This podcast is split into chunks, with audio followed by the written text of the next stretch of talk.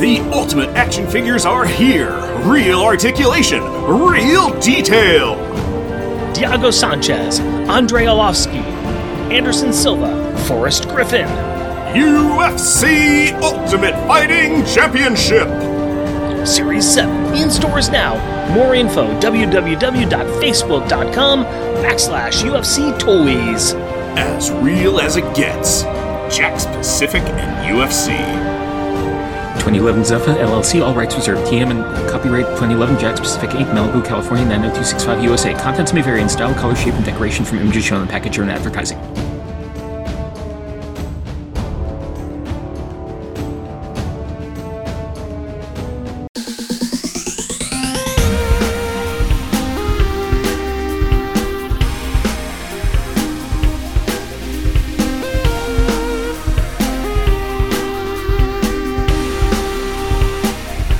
Welcome, dear listener, to our podcast. Jeff and Rick present Unpacking the Power of Power Pack.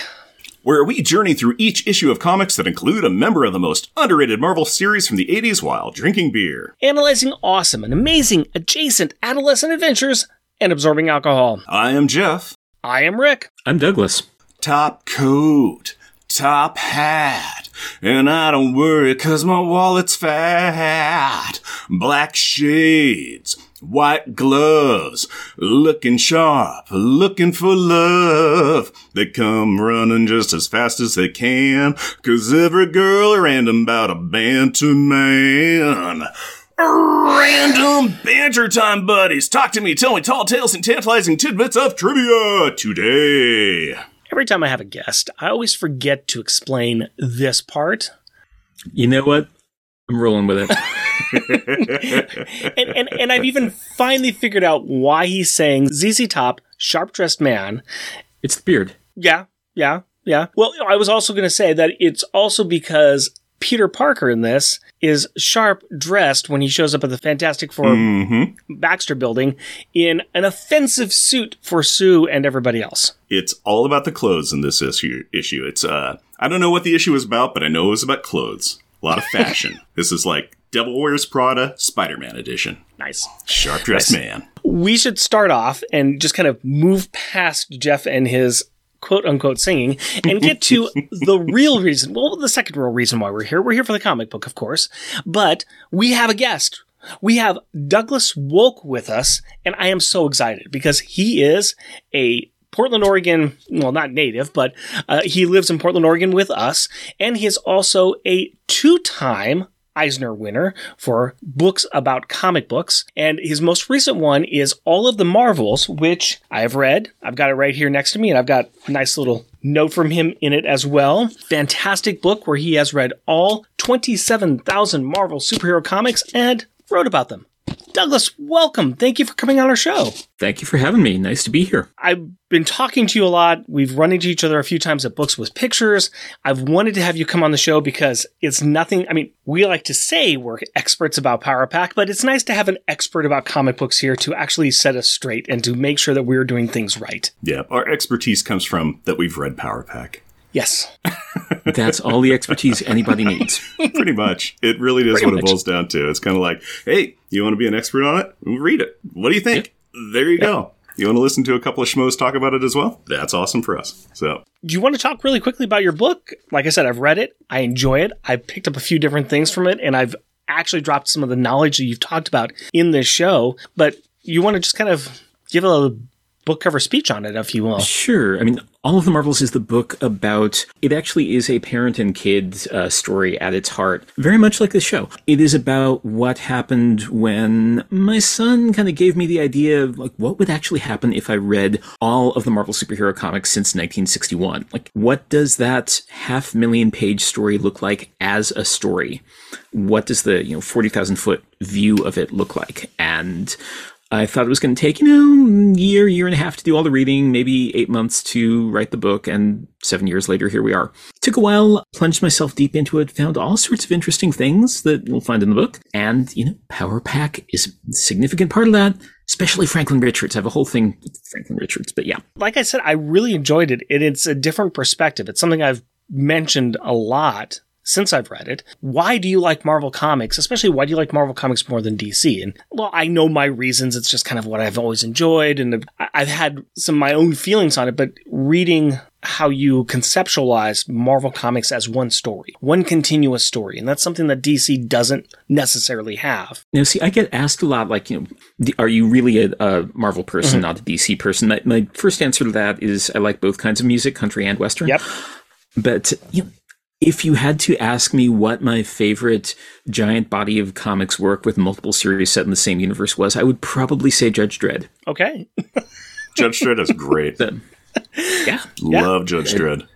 I'm glad that it still exists as a medium, whether it's just the the movies that pop out from here to there, where it's just like, oh, that's touching on the basis of what Judge Dredd is about. And then you had the Carl Urban one, which was very, I thought, pretty true to the source material. But you know, it's just like, yeah, Judge Dredd, great stuff. So, and the comic's been coming out every week since 1977. Mm-hmm. Every week. A lot of dark dystopia for 2200 plus, yeah, episodes. Yeah and it's amazing. It keeps getting better. Amazingly enough. Anyway, that's that's my plug for the thing that is not Marvel. um, and that's another piece of it too. Is why do you like comic books? You've got your own reason to like comic books. And like you said beginning, how do you become an expert on it? You read it. Mm-hmm. How do you mm-hmm. become a fan? You pick it up and enjoy it. You know, there's no gatekeeping with this at all. It's just this is the story that something like Marvel Comics has created, spanning over 60 plus years now. And this is what they do. And you absolutely don't have to read everything to get it. Like no. you don't you really like don't do what I did. Don't don't follow my example. I did this so you don't have to. Uh, learn, learn, from my mistakes. That's a, a exactly a very exactly. common parenting trope. And it, it's kind of fun too because putting that idea onto what we are doing here, where we are following certain characters and we are mm-hmm. following them throughout the universe and we are reading the books that they show up in. Yeah. But that we're not necessarily reading all the other books around it. So yeah, we're falling into some of that trap too of mm-hmm. we're picking up Fantastic Four. We know in theory what's happened before and what's going to happen after this, but we're following the kids and we're following the storyline mm-hmm. as we pick it up. So it's a different kind of take on that. We're creating our own story about what the universe is and through the eyes of the characters that we are looking at. Yeah, completely. Yeah, that's fantastic. I love that. and and like I said, I do love having you on the show too because it's it's a lot of fun to share this with somebody who has got a good take on these characters in this universe too. So let's get to the chase, Rick. You're just excited to have somebody that you can talk to about Speedball. Speedball! There you go. Speedball. Speedball is my man. As soon as we finish this Power Pack podcast, we are starting a Speedball podcast. No, we are not. We are going to. Mm-mm. Fantastic Frogman. we are we are going to we are going to follow the career of Speedball and Furball and Furball and Furball. Yeah, yeah. yeah. Furball's still around.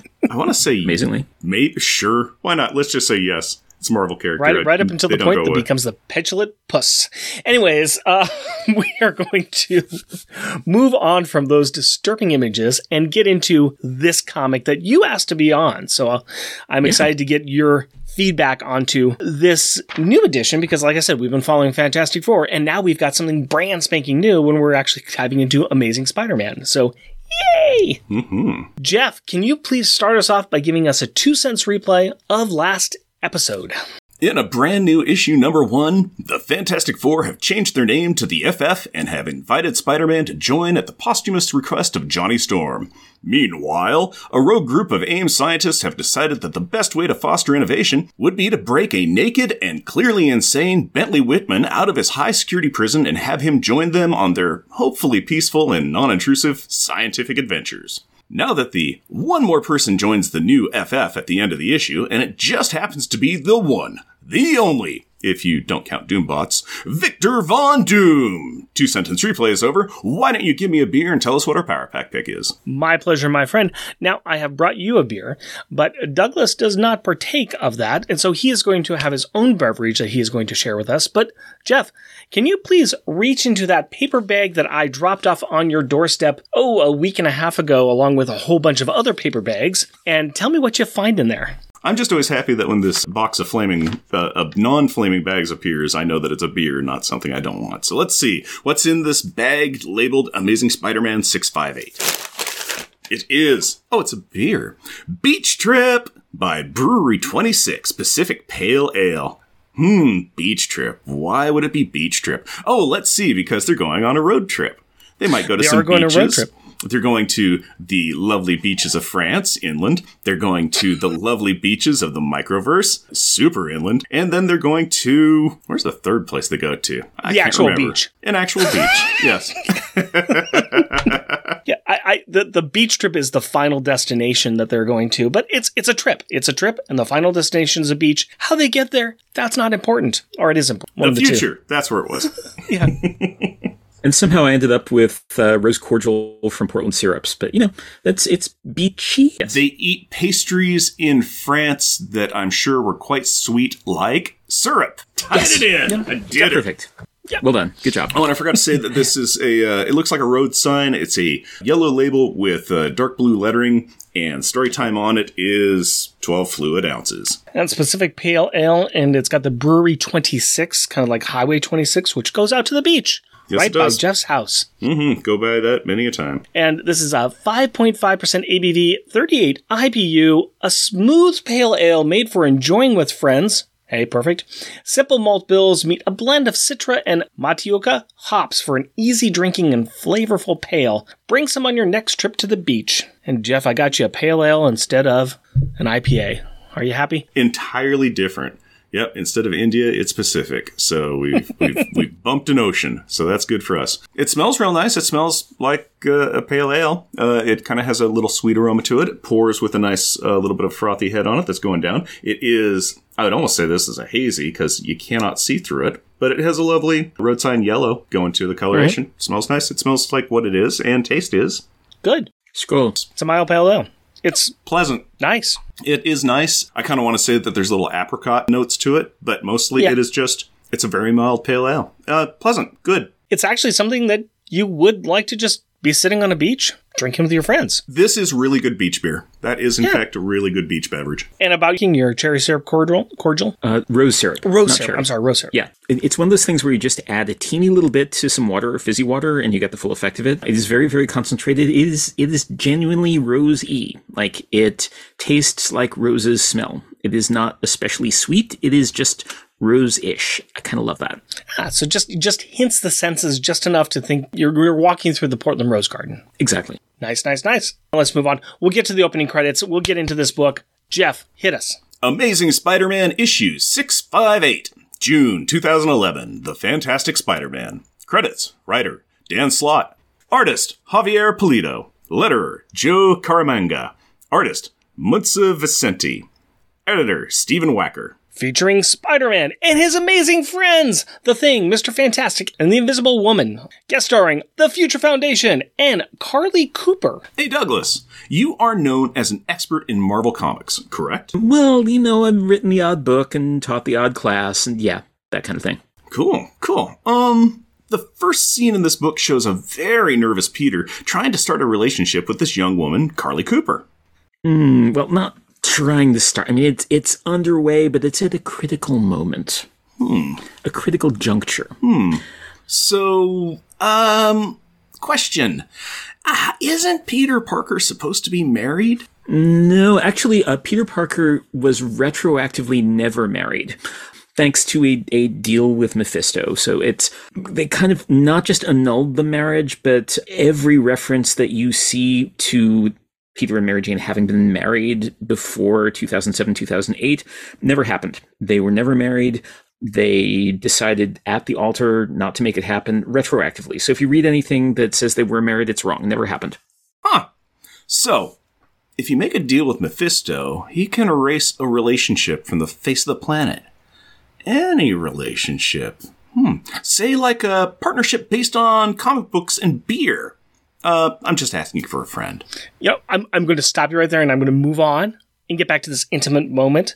It's potentially the first steps in a sleepover style relationship between Pete and Carly, and it's interrupted by a far flung variety of emergency signals. Carly Cooper was Peter Parker's love interest that Dan Slott introduced at this.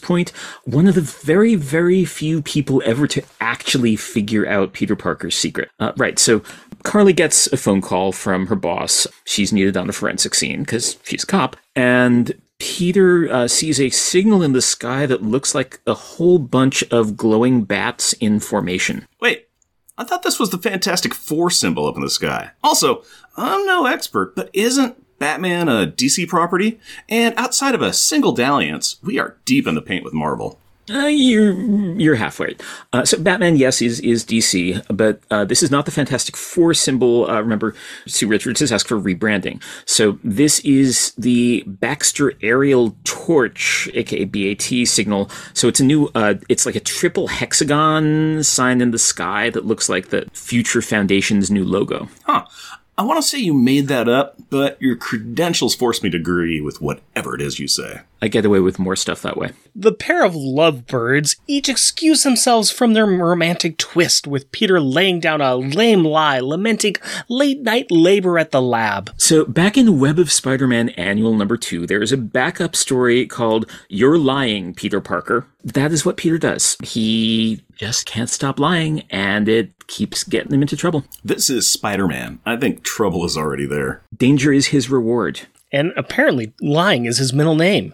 Now, because Peter is dating a forensic detective, he has made the choice to store his red underoos at the office of Horizon Labs, which is a whole new kind of awkward. Because as he runs through the building, he passes a group of coworkers who are angry that Peter's new invention seems to combine elements of their two works that are in progress. So, first off, why is this place like Grand Central Station when it's pretty late o'clock? So there's actually a deep continuity reason for this, and it is plot convenience. Good. Good. Now, also to put Peter in the position of sharing credit for his current project with these two and spending the rest of the issue fretting about the new idea to keep him employed. I'm just glad that Peter finally is in his costume. I'm ready to see that red and blue suit light up my world. So, meanwhile, over at the Baxter building, Reed and Sue and Ben are waiting for Peter with a group of their new team, their new association, the Future Foundation, aka their new child endangerment experiment. Also, Dragon Man. Dragon Man's in there too.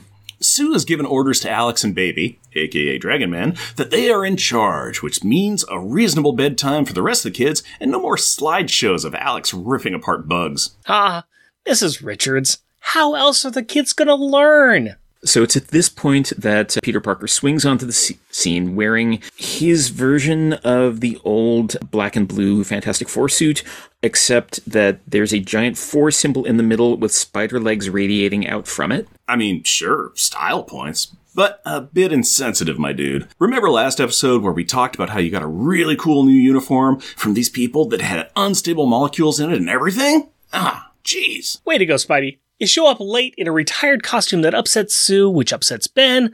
Way to reset the expectation bar to zero, my dude. So, Reed Richards hands over the official Future Foundation costume, which he's actually modified, so it's got a spider on it. Uh, and of course, Spider Man accidentally quotes forgot it the last time he was there. He changes. They go take off for a special thing that they are doing. Not before one of the Moloids and Bentley call Spidey out for being a big baby. Right, obviously, yeah, big baby hey, there's a great reason why Spidey is such a big baby. This suit is white and black, and they're going to think that he's a bad guy. Oh, okay. Well, we saw that the suit can change colors last episode. Why doesn't he go with the black and white version of the FF costume? So the black and white version that looks like he's old black and white suit, which was an alien symbiote. Well, there was the white on black one that was an alien symbiote that was Venom, but there's also the black on white one, which belonged to, to Anti Venom, which was a guy who used to be Venom and then decided he was Anti Venom, so his costume was the photographic inverse. It's a big thing. Let's not go there. Okay, wow. I never realized how much ongoing and long lived trauma Peter has suffered that it can be triggered by something as simple as two colors on a costume really makes me feel for him and understand where he's coming from. If it makes you feel any better, Sue does tell him to get over it. And don't forget that Bentley 23, the descendant of uh, the original Bentley Wittman, calls him a big baby. Oh, I hadn't forgotten. And no, it doesn't make me feel any better. But now, it is time for the mission. Apparently, there are three rifts in the spacetime continuum, and they need to go and fix them. You know, in my day job, I have to determine policy from statutes and rules in order to administer a state program that directly affects the public. I mention this only to highlight how this adventure actually feels like real work. Now, the centerpiece of this issue is three double page spreads where Javier Pulido and the colorist Montse Vicente and Javier Rodriguez absolutely knock themselves out. And the first one is the Arc de Triomphe, where interdimensional planetary portals have opened and there's sort of dinosaurish dragons with way too many eyes. And also uh, Arkon from the dimension of Polemarchus is there with his lightning bolts that he's got in the quiver in his back. It's awesome. I have said it before, and I've said it again. Comics are so weird. Ah, Arkon, my favorite barbarian from an alternate world who throws lightning bolts. A wonderful deep cut character, and he actually gave Storm a bunch of those lightning bolts. Not like Storm needs extra lightning bolts because she makes lightning bolt, but you know, he, she's got some in case she needs them. I hate to be one of those guys, but wasn't it Cyclops that he gave those to? Oh, oh, you're so right. You're so right. Ugh, I don't know what I don't know what I was thinking. Yes, one point for Rick. After some punches are thrown and science is done, the non-Reed members have a seat and enjoy the local delicacies and are harassed by a mime. You can't hear what I'm saying right now because I'm miming it, but I'm talking about uh, in my silent way about the importance of anti-mime laws. Agreed. Hey, two year state high school champion in mime competition sitting right here. If you were a mime, then why are you always talking? All right, uh, settle down, guys. Uh, so the French mime, he's in full Marcel Marceau getup. He bugs Ben. He's like, "Hey, you big gorilla, you don't." Do that to the thing. Ben dumps the pastries he was eating, and he goes to the Fantastic Car to sulk about how you know people always see him as a monster. And the mime keeps mocking him, and so Sue Richards comes up with a brilliant idea and actually puts him in an invisible box an invisible box that is shrinking. And you see him going, Oh, dear God, it's closing in on me, help! Uh, translated from French yelling, says the footnote. I love that. Johnny would have been proud, Spider Man says. As the team heads off to their next battle, Spidey sends his girlfriend a voicemail, letting her know that he has been sent out of town in the middle of the night for a business trip, so he's not going to be home to see her tomorrow. She gets this while she is working a murder scene. How lovely! Back in the microverse, the team is helping to stabilize Superego, the living atom, to keep her from, hmm, exploding. This is another knockout of a Javier Pulido two page spread, and it is Superego, the living atom who is on the model of Ego, the living planet from Fantastic Four history, the Jack Kirby character. And so, you know, it's it's Reed doing science, being the good guy. Ah, science, the cause of and solution to all of life's problems.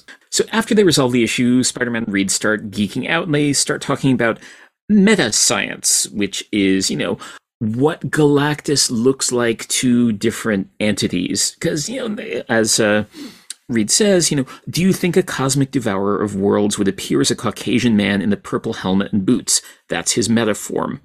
I would like to point out that there's an amazing bit in the the Unbeatable Squirrel Girl early on where Squirrel Girl and her squirrel friend Tippy Toe are with Galactus, who's passed out from eating too many acorns on the moon. Squirrel Girl says, "So, you know, is it true that like Galactus appears to you as like whatever you are?" And Tippy Toe says, "I don't know. Toss me up real high and we'll see." So she tosses Tippy Toe up real high, and he comes back down and like, uh, and you see from his perspective that Galactus has appeared as an enormous squirrel wearing a purple helmet and boots. And Tippy Toe comes back down and tells Squirrel Girl, "Oh yeah, no, big guy, purple helmet, boots, yeah." well, speaking of big guys, it's noticed that the brain to brawn ratio in the team is off balance, and that's a thought shared between Ben and Sue. As they exit out of the microverse, they are not aware that they are being watched by Psycho-Man copies their expansion frequency, which is the key that will allow him to reach his wildest dreams. The guy who lights up the signs with the names of the teams on the football marquee? Close enough. And who in the name of Jack Kirby is Psycho-Man? Well, I'm glad you asked, Jeff, he said, cracking his knuckles. So glad that I've got an expert here. I'm going to go to the best source I have on any of this, which is the internet. Uh, quote, Psycho-Man is a mad scientist the leader of a technocracy that governed a system of worlds within a microverse. Facing overpopulation, he determined that it would be easier to cross other dimensions than to travel to other systems. I mean, I could have done that. But have you destroyed your health and eyes writing a book about comic books? Well, no. Ha. Meanwhile, in the Baxter building, home of the bedtime busting baby uh, kids. Okay, Alliteration. Alliteration's important. Alex and the Dragon Man are demonstrating that they have absolutely no authority as the children of the Future Foundation are running amok. Except for Valeria, who is being very, very Valeria, and despite the fact that she's three and is being drawn like a seven-year-old, because nobody in all of comics can draw three-year-olds, she's she's checking in on her parents, and she triangulates the dimensional anomalies, and she's plotted the third location of where they're going to be heading smack in the middle of Cuba. Is the Future Foundation going to fight Castro? I mean, probably not. Comics are not political, remember? Uh, no, I go into this at some length in uh, all of the Marvels, but comics have always been political. And in fact, Let Captain me cut America, you off there to avoid spoilers, Douglas. I'm waiting for the movie. I was just going to say Captain America had a tete-a-tete with Fidel Castro about 15 years ago. That's all. Spoilers! Anyway, Val is keyed in on the location as the first time her family went through time. While that is accurate and fascinating and connects to my own podcast, The Voice of Latveria, focused on uh, the Marvel Universe's greatest hero, Victor Von Doom, and his time platform. But I'm I'm more interested in when this new Future Foundation is and what exactly they are looking at. The when seems to be the year three billion one hundred forty-one million five hundred ninety-two thousand six hundred and fifty-three. Maybe on a Tuesday. The where seems to be Earth's orbit, and the what is Baxter Retsab. Jeff, can you describe that structure in space? There are 12 Baxter buildings that are in a hollow cube shape that breaks my brain. Comics, the medium that delivers on the promise of surrealism. The team is greeted to the building that extends backwards and forwards through reality by the Future Future Foundation. And we meet the team of Megastorm, Supremo, Xander, Yancey, and Captain Wakanda. I love Captain Wakanda's design. Once again, Javier Pulido, the best designer in comics right now. I love his stuff. Anyway, the future guys are stumped because the tech that they're using is so old. Quotes. It's so ancient that secrets have been lost to time. How old is it? It's so old, it basically looks like Kirby tech. Cricket, cricket, cricket. So they can't fix the tech because it's out of date, but it's totally in Reed's wheelhouse. Spidey glances at the tech and mentions, out loud, that he's getting tons of good ideas for his job back at home. Now, at this point, I would like to invoke Unbeatable Squirrel Girl again, because there's a story that involves time travel with, in fact, Doctor Doom's time platform, uh, once again. But uh, this story is centered on a cafe called Cafe Papillon, named after the butterfly effect, which has clearly occurred to Reed that there's going to be some butterfly effect stuff going on if uh, Peter decides to invent some of this a few millennia too early. So he makes uh, Peter pinky swear promise on the forgotten memory of the wife that he no longer has retroactively. He makes Peter swear he's not going to use any future tech for inspiration in the present because Reed is the only one who can do that. You know, there's a fan theory that Reed does not naturally have superpowers that he found a, a crashed Skrull ship at some point, and every bit of tech that he has ever used comes from that.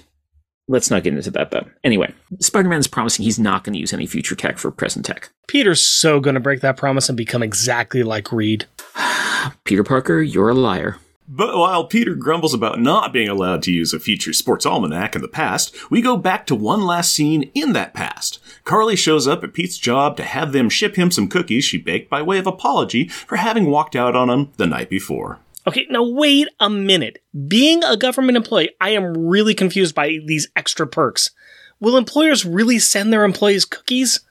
Man, I've got the wrong profession. In this particular case, they will not, because as the secretary Flo, because secretaries in the Marvel Universe have to be called Flo after Flo Steinberg. So Flo points out, I'm sorry, dear, but we haven't set Peter anywhere. Are you sure you heard him right? Dun dun dun. Insert dramatic romantic tension music and post the To Be Continued banner.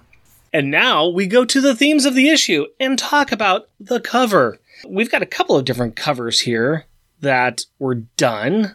I mean, there's the original Paul Renaud cover, which there seems to be a lot of stuff. It doesn't seem. To, oh no, actually, that's the variant. That's the variant, variant one. we're looking at. Yeah, okay.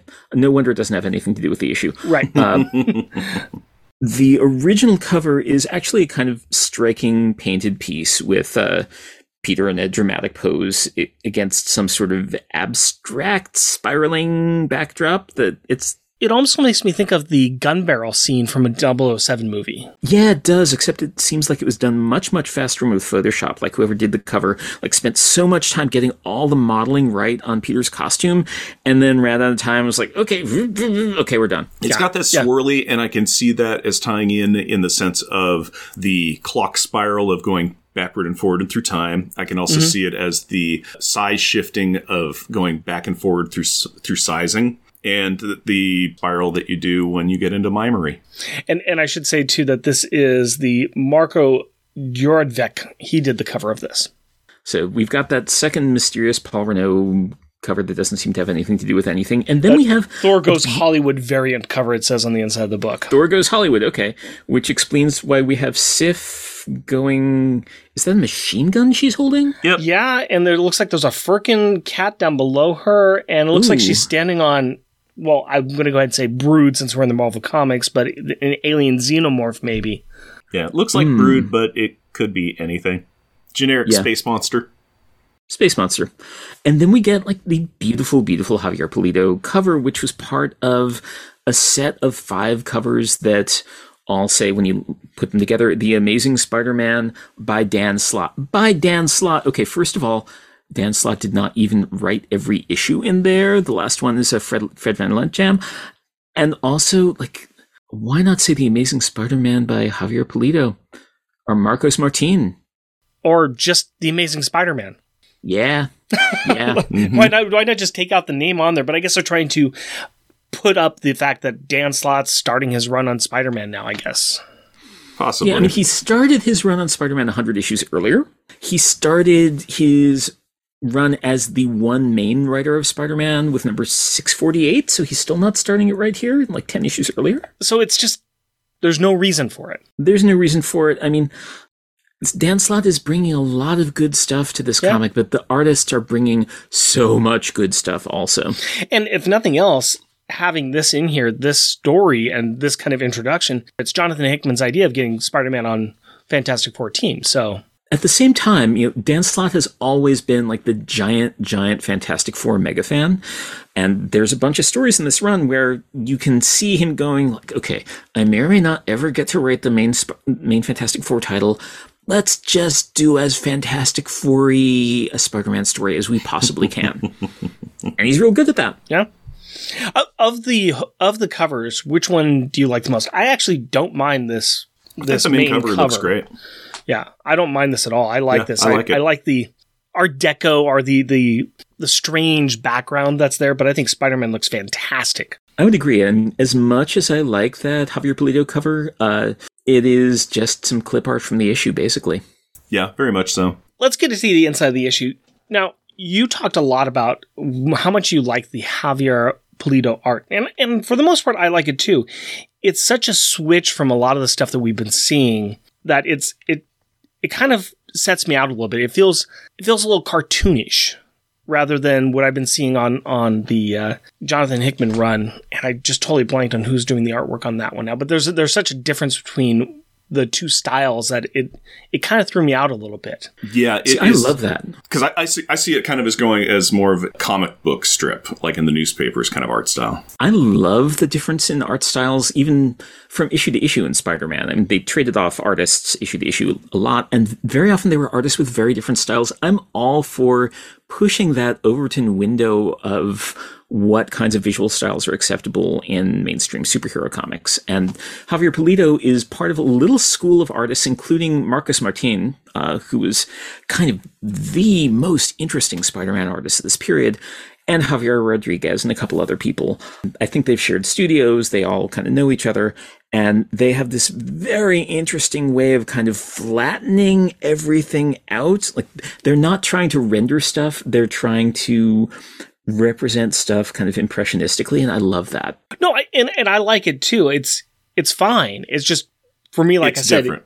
it's different. Yeah. Uh, going from what Steve Epting is doing over on the FF issues right now, going to this, it's kind of one of those tonal shifts, which is fine. And then going into the next issue, we are going to have a different artist too. So it's again, it's like we're in the middle of the same story. We're in the middle of the same story, and we got a different artist that comes in.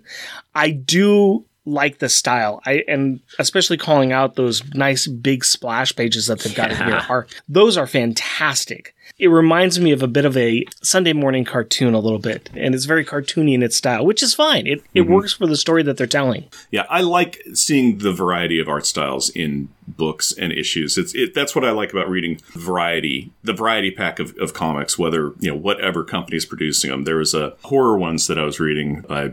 Oh, I'm trying to blank on, on what they are and who did it, but it was all like painted. It was just very paint smear art, but you could tell you could tell exactly what was going on. But it was also just like if you glanced at it, you'd be like, I have no idea what this is a picture of, but I get the gist that that's a, a, a spooky monster. So I love seeing, yeah, just the how do you take it? Keep everything from the homogenous kind of 90s thin waist, giant torso, kind of no feet, you know, era of stuff.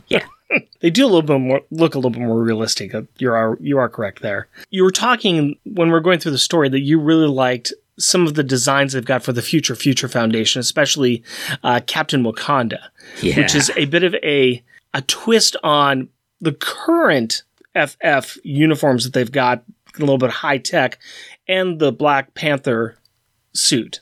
It is a beautiful throwaway piece of design for a character who is going to appear in two panels ever. Yeah. And like there's care put into it. It is a cool looking thing. You can see how it kind of works. You can see the things that it's alluding to. And it's all that work for two panels. Right next to him is uh, Xandar, who is our future Nova, who has a version of the Nova Corps uniform that has been modified to look like the new Future Foundation logo. And he's appearing in one panel ever. So much, so much thought and so much care going into this. Jeff, you had some things you wanted to talk about and bring up, right? Yeah, actually, I did. I kind of wanted to talk about the hypocrisy of the members of the Fantastic Four. Uh, okay. I kind of alluded to it. I put it in script earlier, and it's going to probably come back up in the final thoughts area. But just the aspect of, hey, we're grieving. We've retired black and blue for our costumes. How dare you wear that? Yes, because the Fantastic Four can retire colors because they're grieving. They had a loss. Oh, that's interesting. Peter Parker has suffered at the hands of the black and white costume for a very long period of time and has suffered not only old trauma, it's still fresh trauma. But when it's compared between the two, people call him a big baby and then tell him to get over it. Well, Jeff, I'd like to point out one thing in the Fantastic Four's defense is what trauma are you talking about? Are you talking about the trauma that Venom, Venom caused him when he got in between Peter and his marriage? Oh, wait, Peter wasn't married. I think that, hmm, darn it, now I need to know what the, all the, I'm assuming Venom still had caused a lot of issues. Still, Venom suit, alien symbiote, wife or not, he had a lot of Venom issues, which has spawned into Carnage and all the other Rainbow Brite Care Bear versions of the Venom symbiote. symbiote. I don't also understand where Bentley's coming from because Spider Man's also had his own issues with clones. I mean, mm-hmm. he should be just hating Bentley. The secret of Bentley is that Bentley really, really wants to be a supervillain, or rather, wants to be perceived as somebody who really wants to be a supervillain, which he kind of really doesn't. Mm-hmm. Well, his dad's not really good at being a supervillain. I mean, he tries best. He's been around for a while. Bentley's got some aspirations. It's just that he's surrounded by people that are smarter than him, which has got to be mm-hmm. annoying. and you know, he's he's trying hard to be a jerk, and he only kind of has it in him. He's putting his entire foot down on that jerk pedal, though. He's Yeah. giving it his all. All 80 pounds of him is is giving it the best he possibly can. He might Yeah. not be good at it, but he loves what he does. Yeah. He's a hobbyist, not a professional. Bentley is just subtly just some of the fun that we have in the book. Just kind of seeing what mischief is Bentley getting into. Mm-hmm. Yeah, he's the jack of the party. You know, kind of thing. He gets to say what he wants. He gets to do kind of kind of whatever he wants, and he just he just hand waves away whatever repercussions there are. So he is fun. Speaking of which, we do need to justify our reasons. So we do have Alex Power saying a couple of different lines in here. He does says yes, yes, Miss Richards, and he is put in charge of being the babysitter of the group with Dragon Man. Yeah, he tells Artie that they're making him look bad. Please go to bed. Yeah, yeah, something he fails out terribly in this. But mm-hmm. he he actually is using his powers and not destroying sentient life forms, which is good. That's a step up from a couple issues ago. Kind of floating around with Dragon Man, trying to get the kids to stop messing around in the Future Foundation's version of Danger Room. I think it's just not even a danger room so much as just a big room, and they're riding around on a bunch of Herbie scooters because it's fun. Hey, if you've got a chance to ride around a Herbie scooter, you would take it in a heartbeat. Probably. There's a lot of nods going on from every male on, Oh on yeah. this. Oh yeah. jumping into the middle of Spider-Man, I was not reading Amazing Spider-Man at this point in time, so I the entire relationship with Carly that is brand new. I I was aware of the entire one day more Spider-Man's not with MJ anymore. I got that, but him with Carly is very interesting, and I think you did a nice job of talking about that earlier on during the synopsis. Is there anything else you wanted to kind of say about the relationship or how it's going? So the thing about Amazing Spider-Man that Carly plays into is that Amazing Spider-Man is a romantic comedy. Very, very often, like from when John Romita comes in in 1966 onward, it is a rom-com. It is Peter Parker and his love life difficulties, because that's funny, and that is another kind of born loser kind of thing, where you know he has the best of intentions and always, always, always messes up. If P- if Peter is married, that can't happen. I was going to say, isn't that also a bit of a f- throwback to the early early comic books that Stan Lee and Ditko and all, all those guys were in that were the old love comics? So Ditko actually only ever drew like two or three romance comics ever. So Ditko had a lot of incredible strengths as a cartoonist, but drawing attractive people was not one of them. So his way of like drawing romance comics or showing sparks flying between two, two people would just be to like cover the entire panel with hearts. Didn't work so hot. But you know, Lee had a history in romance comics, and John Romita especially had been drawing romance comics for 10 solid years at DC before he came over to, to draw Spider-Man at Marvel.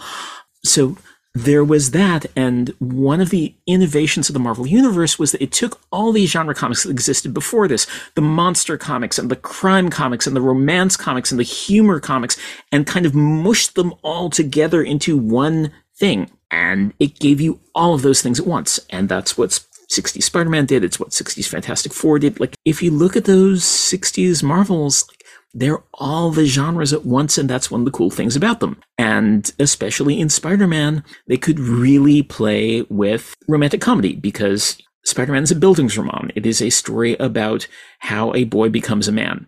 How is this kid going to grow up?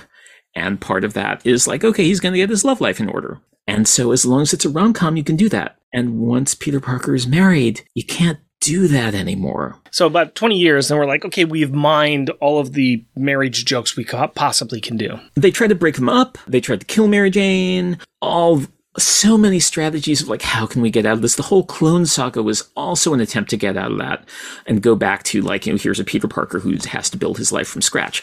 Because the, the clone saga was going to end originally with discovering that Ben Reilly, the other Spider-Man, was actually the real Peter Parker, and the real Peter Parker was going to marry Mary, like now married to Mary Jane. Mary Jane was going to have a kid, and they were going to move off to Portland, Oregon, and live happily ever after, which they did for about a month and a half before there was enough outcry that, uh, Marvel editorial reversed course and was like, "Oh no, actually, no, he is the original Spider-Man, and yeah, no, Ben's not the real Spider. Uh, yeah, okay, sorry, we we had it backwards. Okay, as you were.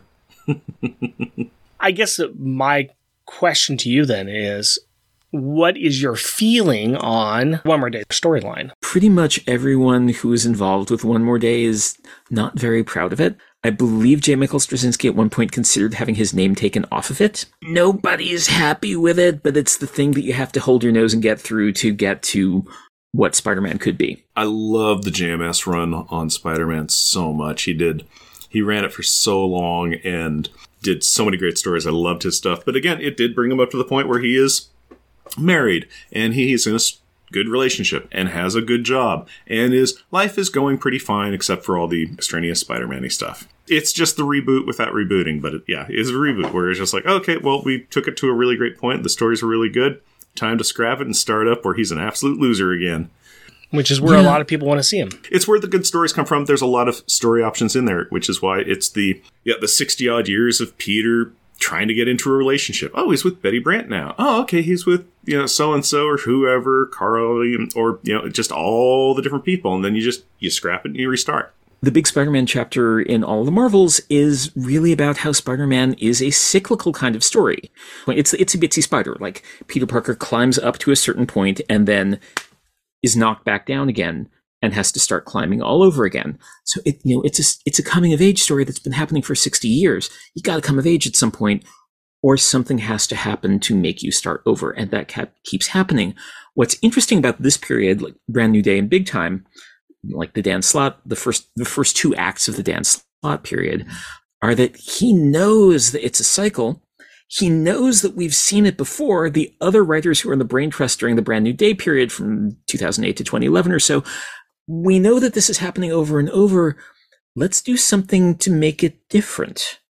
And so what happens at the end of this cycle is in fact very different. And then you get the whole superior Spider-Man story, yep. which is amazing. Which is mm-hmm. really good. And, and is the Peter Parker story inside out and upside down and backwards. Mm-hmm. Yep and the fact too that he, he reaches all the successes that he wants. He gets Parker Industries. He's develops the web device. It's all the things. He's got the spider car and it's awesome. There's so many things. He learns how to drive. He's learning martial arts. He gets he talks to uh, I can't remember the martial artist name, but Shang-Chi. Shang-Chi, who develops a spider martial arts based only for Spider-Man and his dexterity. Yeah, so many good things. And the higher he climbs, the further he has to fall. Yep.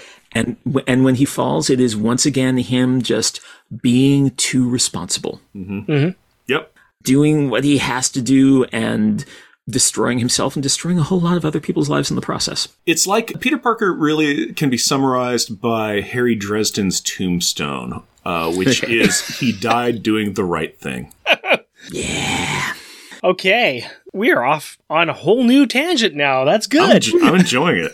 Let's just keep talking. I am too. Or- I love this too. Anytime we get fans talking about comic books, it's a good time. It's a good time. This is the you walk into a comic book store and you how you walk in the middle of a com- conversation about the Chris Claremont run of X Men versus the Wolfman run of Titans, and go. All right, let's get into the final thoughts. Let's get into some of the gallery greatness. I think we got a lot more to talk about, but I think it's going to be in the notes that we have. So let's go ahead and round the horn and talk a little bit about some of our favorite joke art in the book. What piece of art in the book needs to be printed out and placed on, like I said, the danger room style walls inside the Baxter building where all the kids are playing? Guest first, Douglas, do you have a good joke one for us? Honestly, the Mobius Baxter building page is hysterical.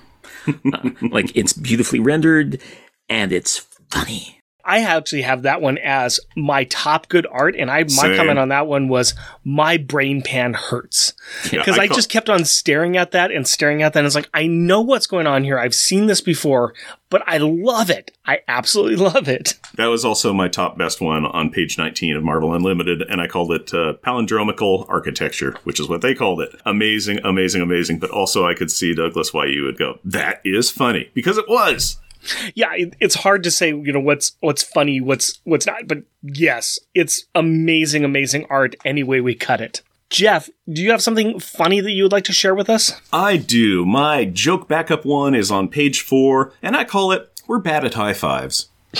This is a bottom right hand panel, just a small little thing. It's Peter and Carly waving goodbye to each other as they walk out of their romantic evening to go to their various crime fighting activities. And they're just waving, but it really looks like they're trying to give each other high fives, but they're just really, really bad at it. They're, they're kind of bad at the entire relationship thing at this point Pretty in time. Much. I do like a thing where they're talking and it's just like, hey, we don't need to take this fast. And it, I think Carly is like, nobody's going to accuse us of taking this relationship fast.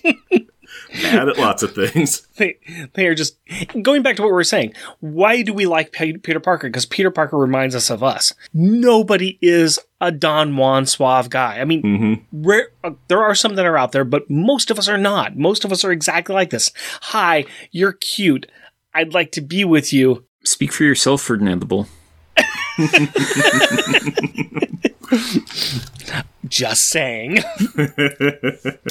My uh, joke one is on page seven on the comics, and this is where we actually see the new Fantasticar, mm-hmm. and mm. it's going across the the city, and everybody's in it. My comment is. That's just a hot dog in a bun. Yeah, pretty much. It's a it's a hostess Twinkie with uh, yeah. It's it's not good looking. No, and it doesn't I, look comfortable. Also, it's just one big line. I mean, it's just like trying to. If you think being in a car and having a conversation with somebody in the back seat's hard, this is just a straight line of four people, and it's like, well, I hey hey Sue, uh, Sue, Up, Sue. You can Sue. I'm I'm in the back. Hey, okay, never No, no, mind. you're no, you're just throwing things at the thing's head. That's yeah, what you're doing. basically. It's not my favorite Fantasticar design. No, That's all I'm no. saying on that one. no, it's a hot dog. You're right. Yeah, it, it's it's it, it is a terrible looking ride, but it's uh, made by a super smart guy, so it must be awesome.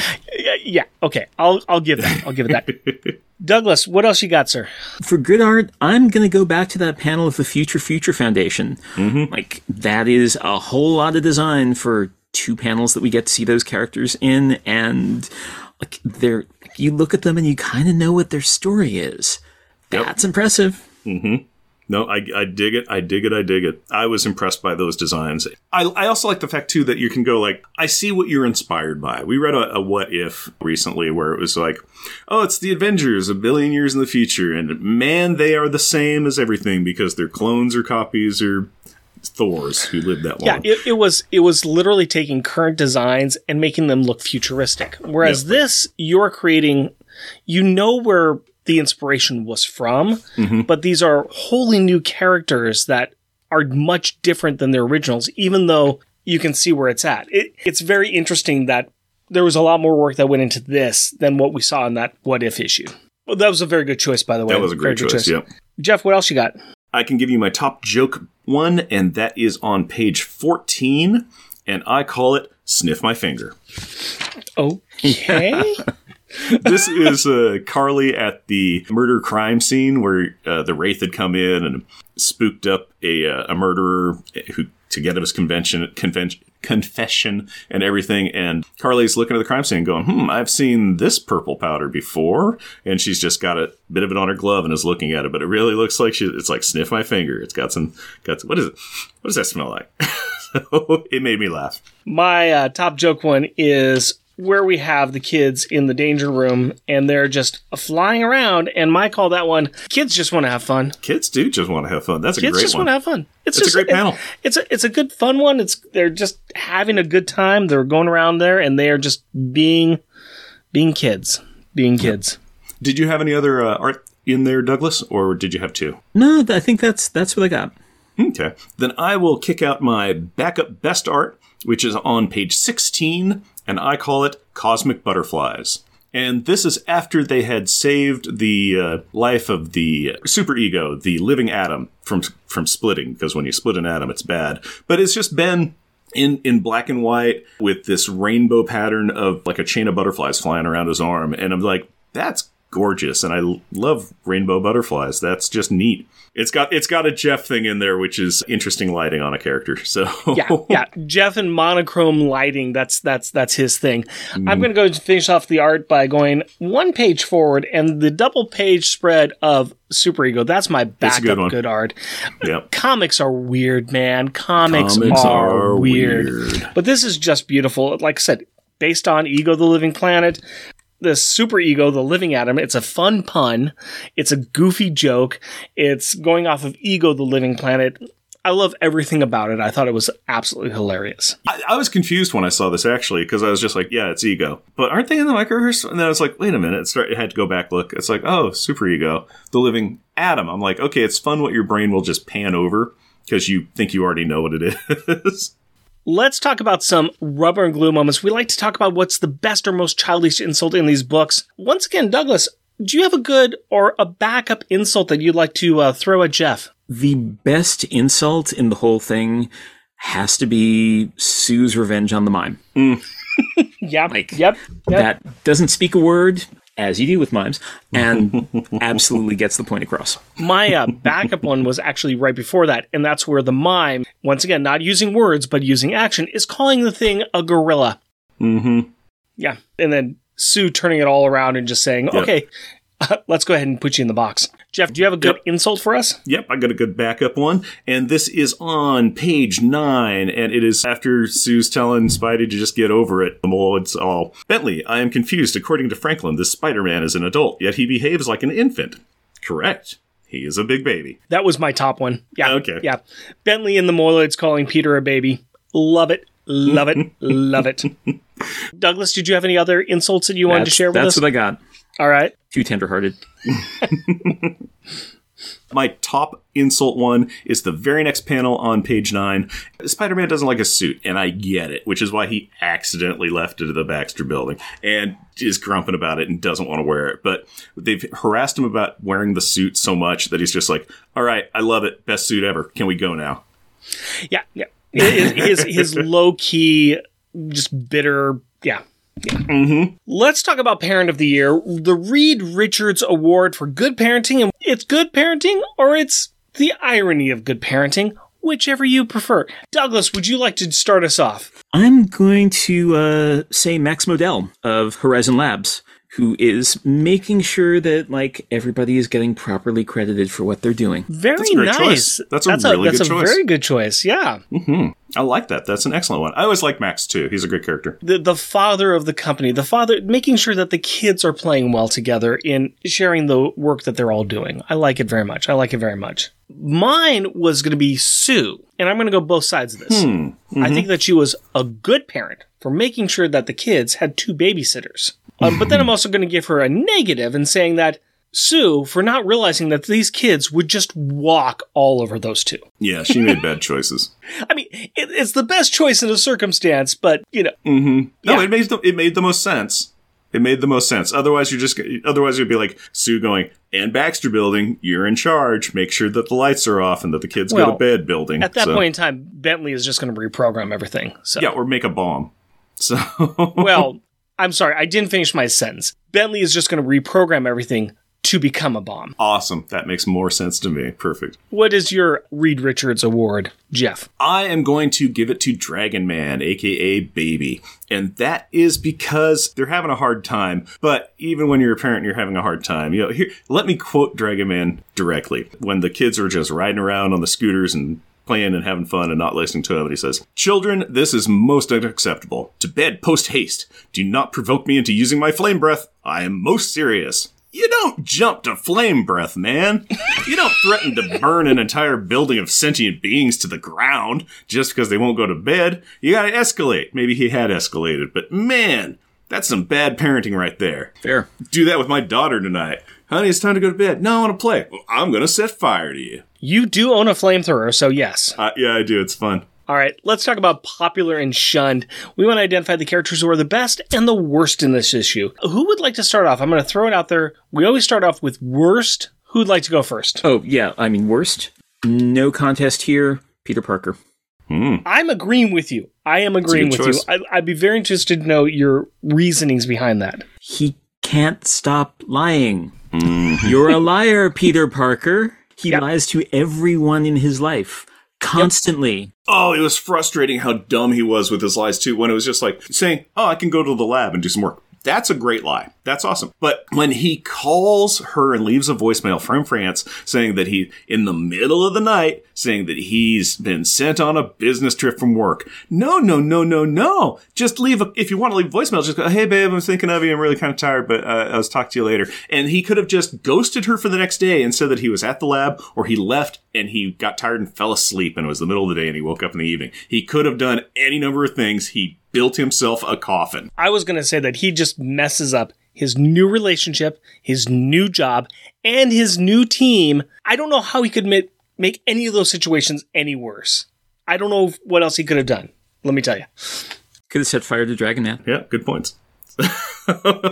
And we got it. And we got it. went a different route, but Spider Man is an amazing choice. I actually went for Sue as my uh, as my Okay. my worst, my shunned, and that is because she's experiencing trauma that she's all worked up about. Understandable, get it, but she was very dismissive of Peter's trauma. Sue's get over it really kind of stuck in my craw, and also putting a mime in a shrinking box. Quite great, but that box got pretty small, and that is a massive abuse of power that she was doing. So I it's a mime, so who cares? I, uh, uh, they're still hey, they're they're like like clowns. They're people too, buddy.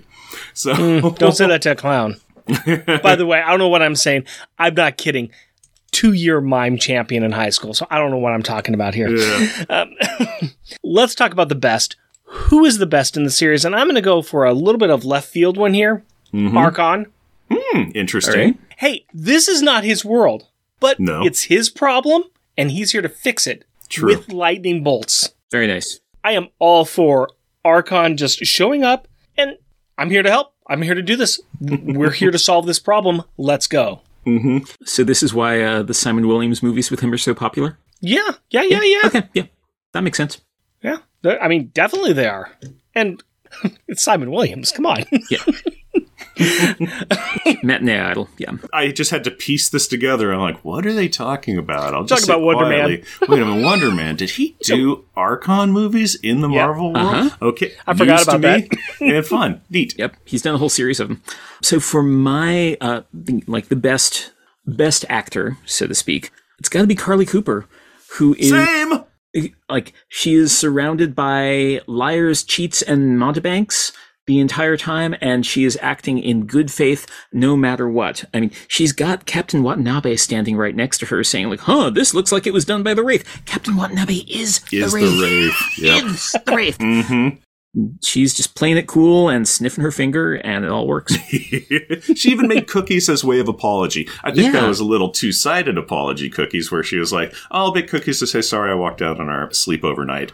But she- also, no. why don't you send these to where you shipped them to? I will say, too, that unlike Peter, she shows up on time to her job. She gets the call. She's out the door. She's there. She True. also knows the baked goods are the key to Peter Parker's heart from Aunt May's wheat cakes on down through Anna Maria Marconi's cooking. Like it's that's that's how you get to Peter. I like it. I like it a lot. Okay, let us move on to the fun part of the show where we are going to grade this. We are going to evaluate this issue against all of the other issues that we have so far ranked in our small guest appearances of Power Pack and other comic books. And of course, we've got our lovely ongoing list, starting with the newish number one of Fantastic Four, Volume 1, number 588, A Month of Mourning, The Funeral and Memorial of Johnny Storm. Down at spot number 8, we've got The Loners, Volume 1, number 2, Reflex Actions. That's where Johnny goes solo, and we're not talking about Johnny Storm there. Down at spot number 17, we've got Runaways, Volume 2, number 4, and this is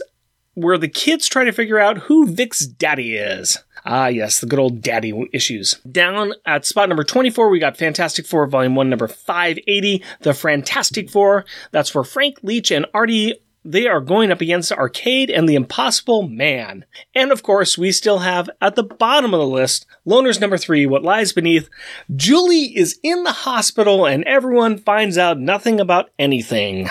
Not a favorite story of ours, but that's where we're at.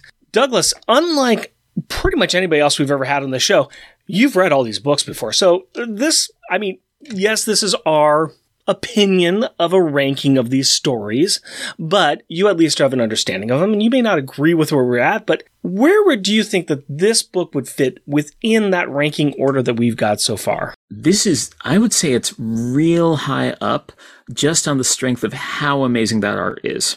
I'm actually going to stick it between your current number 3 and number 4. Wow. Let's see here. Last Stand, which is fantastic. Yeah. Um, Johnny Storm going face to face with the hordes of An- Annihilus, and The Runaways Volume 2, where we have the superhero fighting with Excelsior, and they are failing big time. That that was a our highest Runaways issue, and that was a good. good one. I'm feeling less than that. Let's let's just take FF number one as an example. It's in rank number 14. Do we like this better or worse than that one? The introduction of Spider-Man to the FF, where he got his suit. I, you know what? I think that I like this one better, and I think that that's actually Yes. a very good comparison Mhm. because the first that Fantastic Four number one, I, it felt like something was missing from it. I don't know why. It's like we were starting over, we're moving things in, and it just there was a pacing issue or something that was just not right with it. This, it's a lot of the same thing, except here we're like we're going off on the first Yeah, mission, and there's a lot things. going They're- on, and it's it's packed full of stuff. So just on that, I think it's much much higher than that Fantastic Four number one. So I, I agree that it is better than that. I kind of don't feel like it's in the three or four spot, but somewhere in between in there. Okay, how about uh, Ben drinks a serum and becomes human? Yeah, I was just actually looking at that one. The congratulations, Mr. Grimm, you're handsome again. Mm-hmm. That's a solid story, but it doesn't deliver visually nearly as much. It's true. It's touching if you're talking about like what is the most touching of these stories. Mm-hmm. This isn't that.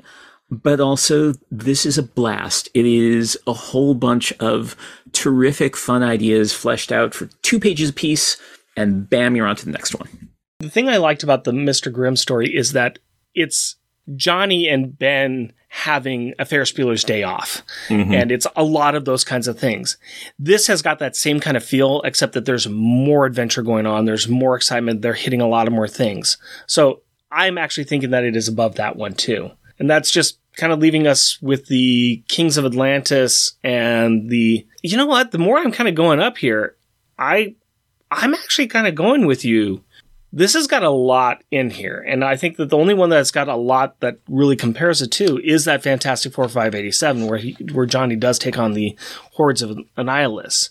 Okay, well, we're getting uh, weighted ratios now. So, do you want to put it in the new number four? Because I think Yeah. Last Stand is much better than this one. Oh, definitely. I, I think Yeah. The Last Stand is much better.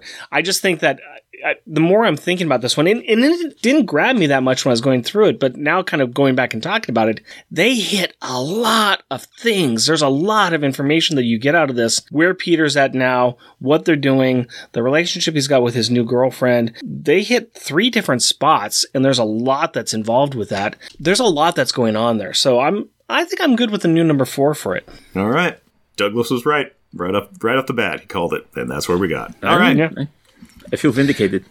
no, I, I, I still am not the biggest fan of the art. I think I, I still like some of the art in the other Fantastic Four books, and even to some extent, I like the Runaways art better. But I will say that there is some drafting, and I think you called that out earlier too. The drafting that the artist does in this book really shows a lot more craft, and he's putting a lot more information in there.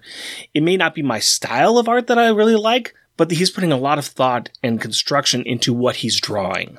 he did put a lot of thought into the art that he did, and it was very impressive and interesting. And that could bring us to our final thoughts on beer, and that's the beer that we drank, which was Beach Trip, a Pacific Pale Ale by Brewery 26. So, Rick, what did we think of our beverage of choice tonight? You know what? I'm actually liking this. It's not an IPA, so I'm not struggling with it. It's tasty. It's, uh, taste has remained the same. This is a longer recording than we have done in a while, and the taste is still the same as when we started. It's a refreshing beer. It's nice and light. I think that this is a good, solid beer. I think this is a good four for me.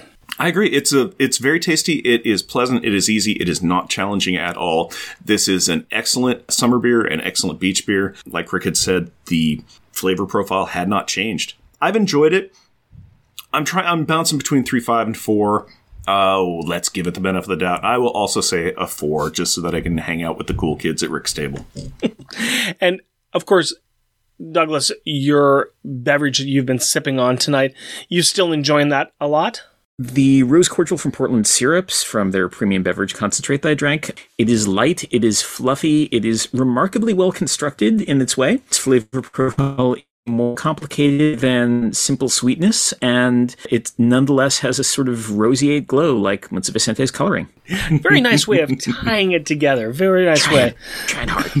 Oh, that's okay. We have a very funky little thing that we do here, but it, it works for us, at least for a while. Not a problem, because I was going to say what also gives me a rosy red glow is when we get to kids' perspective. And that's where Rick talks to his 12 year old daughter about the issue that we just covered. So, Rick and Carrie, please take it away. Hello, Carrie. Hello, Day. Welcome to a new book. We're going to cover something else brand new. It's still in the line of what we have been talking about. It's just this story is kind of picking up a little bit with Amazing Spider Man. You ready? Yeah. So tell me what you thought about this book. What was the first thing that really struck you about this book we read? The art style was different. Tell me what you thought about the art style. It was pretty good. I liked it still. It was less of a realistic, a little, looked a little bit more like cartoonish a bit, but still serious. Serious. And it was enjoyable? yeah. And it helped tell the story pretty well? Yeah. What'd you think about the story overall? Did you like it? Uh huh. Uh, by the way, who's Carly? Carly is Peter Parker's new girlfriend. How many girlfriends does a man have? Well, like, if you've been around since the 1960s, you probably had a few. Oh my god. So it's like Gwen Stacy died. What happened with uh, something happened with Mary Jane, and so now he's dating another person. Oh, he's dated a few different people, but yeah, he's. What happened to Mary Jane, as it was explained to us, is Mephisto did this spell where nothing has ever happened between Mary Jane and Peter Parker. They never met. They never married. They never had any kind of relationship. So that entire thing never happened. Wow. Yeah. So he met this lady Carly and started to uh, date her. But he hasn't told her that he's Spider Man, right? No. I don't think he's told anybody that he's Spider Man, have. The Fantastic Four know who he is. But what do you think about his relationship with Carly? How do you think that's going so far? So far, kind of bad. Yeah. Like, they're just willing to walk out in the middle of the night to do their work, work, I say with air quotes. Well, it's both work. I mean, she's got work as a police officer and he's working for Fantastic Four, right? Yeah, but he did kind of had to lie about that Sure. part. Sure. So, not starting off with the greatest relationship, and then in the end, she became really suspicious because, Yeah. yeah. Yeah. We went to that Marvel exhibit yesterday, and it said something like Flo was like some sort of helper of Stan Lee, That's correct. and she looked the exact same in this. And I looked at this after rereading this, I was like, wait a minute. Good job, Carrie. Did they do that for a reason? Yes, they did it for exactly the reason you said. Flo Steinberg, who worked for Marvel Comics for years, was Stan Lee's secretary. And because she did so much for Marvel Comics, anytime they needed to have a secretary or administrative assistant in the comic books, they would draw her in there and, and give her that title. And they did that in that in this comic. And it's really awesome that you picked that out because when we were talking earlier on the show with our guest for the episode, Douglas Wolk, he has written a book on all the Marvels where he's read all the Marvel comic books, and he brought up that same exact point about that same character. So bravo, Carrie. You did you said something that our expert said. So that's well done. Oh, thank you. What else did you like about this comic book? I do like how the kids were reacting to Spider Man complaining about the suit. They're like saying he was a big baby. Yeah. And then and then his immediate and then Spider Man's immediate change of heart after hearing that.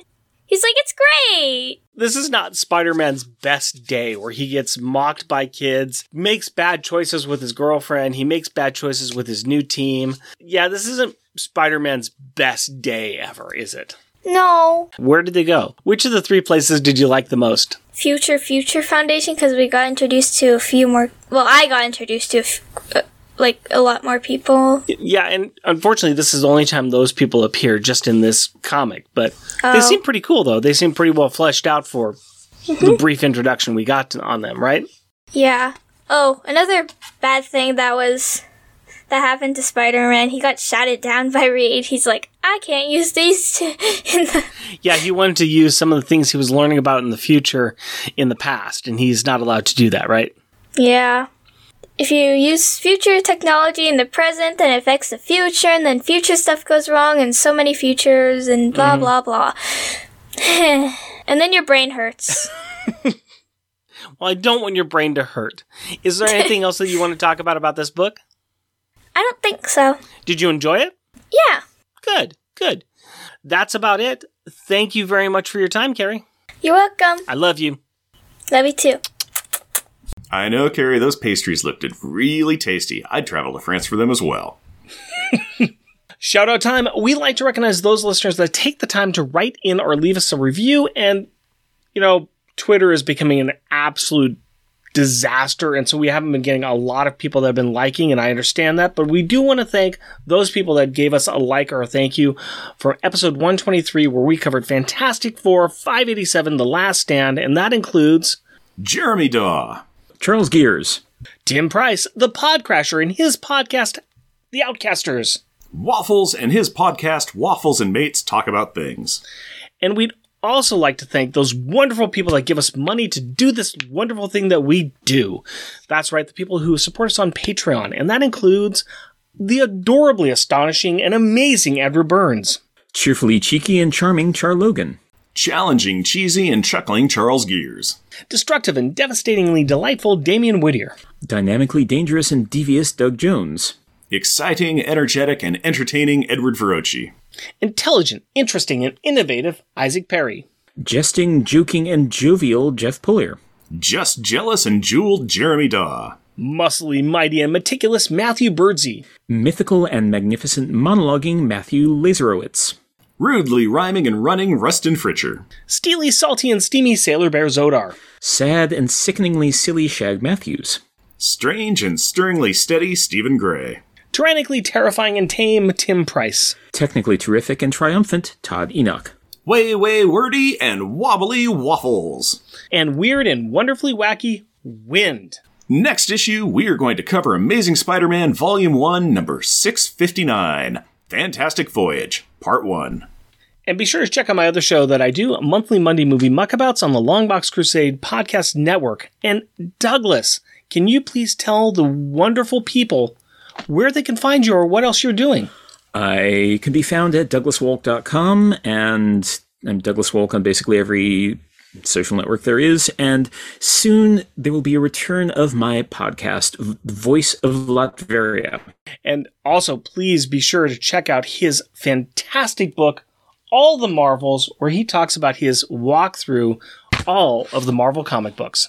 And we have some merchandise available on Redbubble. Go to redbubble.com and search for Unpacking the Power of Power Pack. Jeff and Rick Present is a bi weekly self produced podcast recorded in front of a live studio audience in Portland, Oregon, with my wonderfully completed new Lego Infinity Gauntlet that is awesome.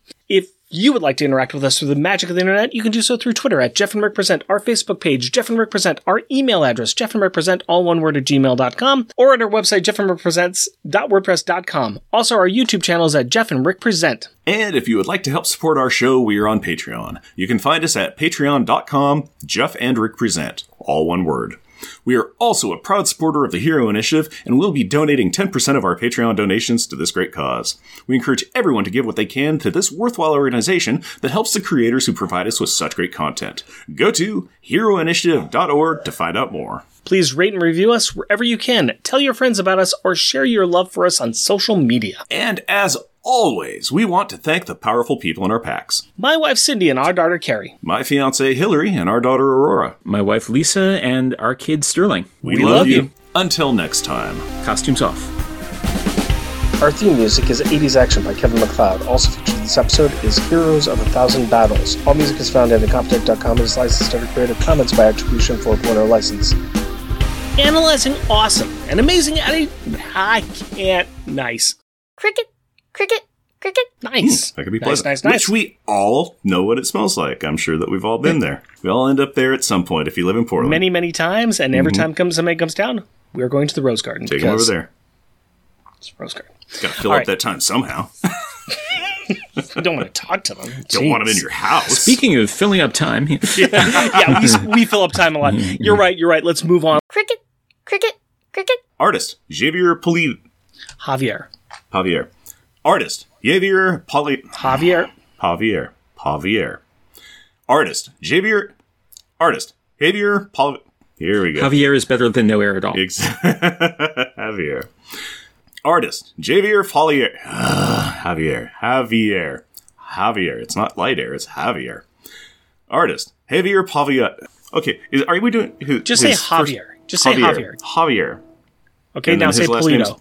Javier Pulido. Javier. Perfect. Move on to the next one.